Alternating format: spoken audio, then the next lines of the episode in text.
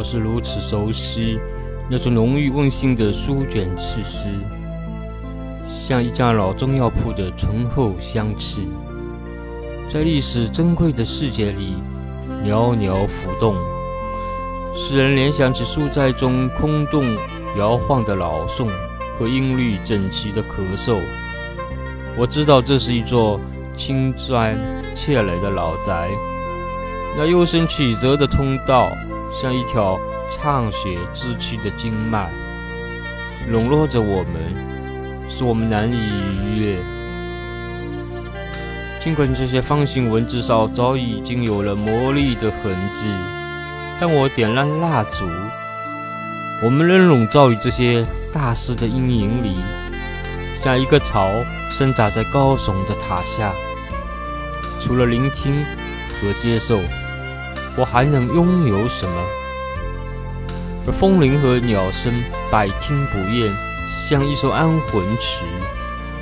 故土之上的河流啊，你们给予过两岸风景的绿色，又目睹了发生过的一切。我不知道将来的某一天、某一瞬间，我卑微的生命会不会被你重新映现。我不知道。我会不会被那天籁一样的钟声接走？整个夜晚，我都在做梦。我梦见长安成为一个瘦弱的老者，正在数着骨头。浔阳江头，骑着琵琶的人飞回了天涯。难以入睡的幽魂，没有歌词，必须醒着，煎熬着，必须恨着。不知道恨谁，一种对于黑暗的恐惧使我无望，却让我必须在这一时刻学会熄灭灯盏。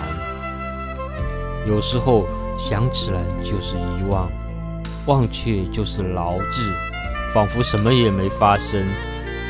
在长城古道的驿站里，旖旎的余晖把一些山谷的影子映照得多么美丽。穿越了这么久的黑暗年代，他们恒古不变。他们盘踞心灵城堡中的帝王，我们向他们屈膝叩拜，慢慢衰老。今夜我倾尽一生精力，也无法到达，却不遗余力地搬运这些沉重的石块，像一只微小的、几乎不存在的翼龙，忙碌着把它们安放好。